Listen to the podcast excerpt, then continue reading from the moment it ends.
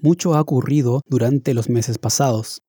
La pandemia del COVID-19 ha cambiado drástica y tal vez permanentemente la historia de la humanidad. Es un fenómeno global que nos ha afectado a todos. Piensa en cómo te ha afectado a ti. Probablemente, tu familia ha tenido que aislarse en casa por meses. Tu colegio cerró, las clases se imparten de forma remota y hay muchas dudas sobre cómo será el próximo año académico. Algunos campamentos de jóvenes se cancelaron. Has tenido que ver los servicios desde una pantalla por semanas o meses. Contacto limitado con amigos y con hermanos. No abrazos, no besos, tapabocas y restaurantes cerrados. Restricciones de viaje. La vida simplemente no es lo que solía ser. ¿Y quién sabe lo que ocurrirá mañana? Para alguno de nosotros, esta podría ser la primera crisis real de nuestras vidas. ¿Cómo estamos enfrentando un mundo que parece estar girando fuera de control?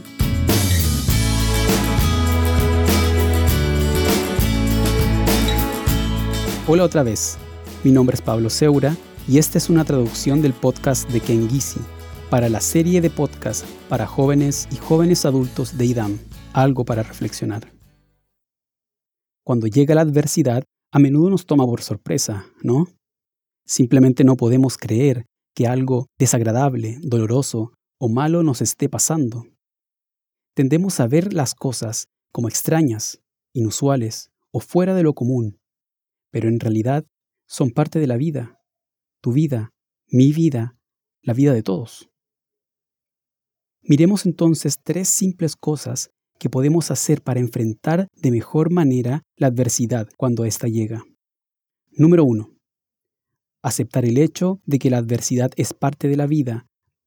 En Primera de Pedro 4, versículos 12 y 13 leemos: Amados, no os sorprendáis del fuego de la prueba que os ha sobrevenido, como si alguna cosa extraña os aconteciese, sino gozaos por cuanto sois participantes de los padecimientos de Cristo, para que también en la revelación de su gloria os gocéis con gran alegría.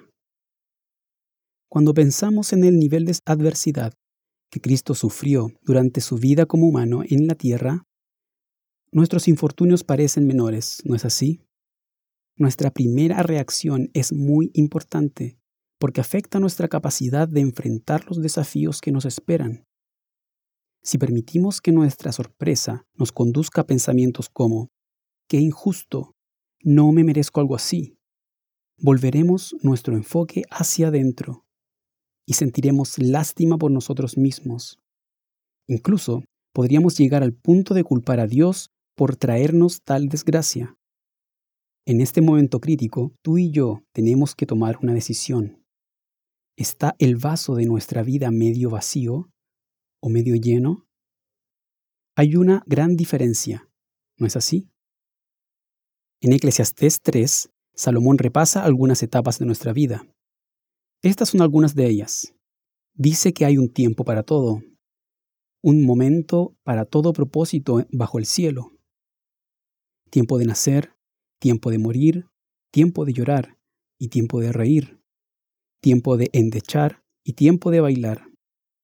Cualquier esfuerzo que hagamos para ignorar estos tiempos, negar su existencia o mitigar su impacto, solo puede llevarnos a la confusión y la tristeza.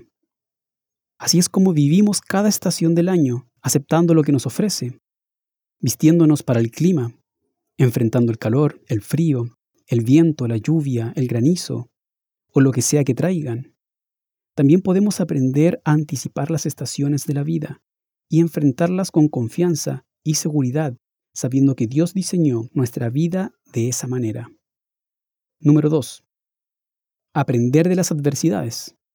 Hace algunos años, el presidente de la Corte Suprema de los Estados Unidos se dirigió a un grupo de estudiantes que se habían graduado de la secundaria, entre los cuales estaba su hijo, y les dijo las siguientes palabras acerca de las pruebas de la vida que nos pueden servir a todos y que pueden darnos algo para reflexionar. Espero que los años por venir, de vez en cuando, los traten injustamente, para que conozcan el valor de la justicia.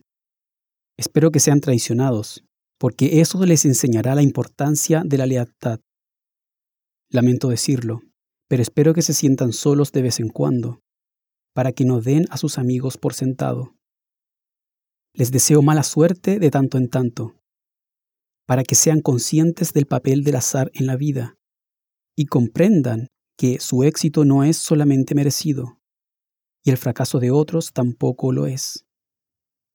Cuando pierdan, porque de vez en cuando perderán, espero que algunas veces su oponente se jacte de haberles ganado, porque de esa manera entenderán la importancia del espíritu deportivo. Espero que sean ignorados, para que conozcan la importancia de escuchar a los demás y espero que sientan solo el dolor necesario para aprender compasión. Ahora, les desee yo estas cosas o no, les aseguro que van a suceder. Y el hecho de que ustedes se beneficien de ellas o no dependerá de su habilidad para comprender el mensaje en los momentos difíciles de su vida. Así es, nuestros infortunios tienen un mensaje para nosotros. Si podemos calmarnos lo suficiente como para escucharlo, pero si estamos demasiado ocupados acusando a otros, llorando, cayendo, culpando la vida, lamentándonos y expresando nuestro enojo y frustración, no aprenderemos las importantes lecciones que pueden enseñarnos. Como el señor Roberts dijo, espero que los traten injustamente para que conozcan el valor de la justicia. Esto en lugar de sentirse mal por ustedes mismos. También les dijo, Espero que sean traicionados, porque eso les enseñará el valor de la lealtad. Así que, sobreponte a ti mismo, a tu dolor, tus frustraciones y tu desgracia, y busca el mensaje que la adversidad está tratando de mandarte. Así es como se construye el carácter. Y número 3. Aprendamos a estar contentos cualquiera sea la circunstancia. Esta es probablemente la lección más difícil de aprender. En lugar de permitir que las circunstancias determinen nuestra actitud, podemos elegir estar contentos sin importar lo que pase. Esta es siempre una decisión propia que nadie puede tomar por nosotros. Ahora, ¿qué significa estar contento? Según el diccionario Webster, contento se define como suficientemente feliz con lo que se tiene, que no desea algo más o diferente, satisfecho. El apóstol Pablo no era tan diferente de nosotros. Él también tuvo que aprender esta lección. Notemos lo que dice en Filipenses 4:11. Pues he aprendido a contentarme cualquiera que sea mi situación. Tomémonos un momento para repasar algunas de las situaciones que Pablo enfrentó. Puedes encontrar esta lista en 2 de Corintios 11, versículo del 23 al 28. Pablo recibió 39 latigazos en su espalda cinco veces. Fue azotado con varas tres veces. En una ocasión fue apedreado y dado por muerto. También naufragó tres veces y pasó un día y una noche flotando en el agua. Y no sé tú, pero yo preferiría lidiar con el COVID-19 que con cualquiera de estas circunstancias. Imagina aprender a estar contento en situaciones como las que Pablo atravesó. Recuerda, Estar contento, satisfecho, es una decisión que tú y yo podemos tomar. Repasemos una vez más los tres pasos que podemos dar para enfrentar cualquier adversidad. Número uno, aceptar el hecho de que la adversidad es parte de la vida. Número dos, aprender y sacar el máximo provecho de las adversidades. Y número tres, aprender a estar contentos, es decir, tomar la decisión de estar contentos en toda situación y circunstancia.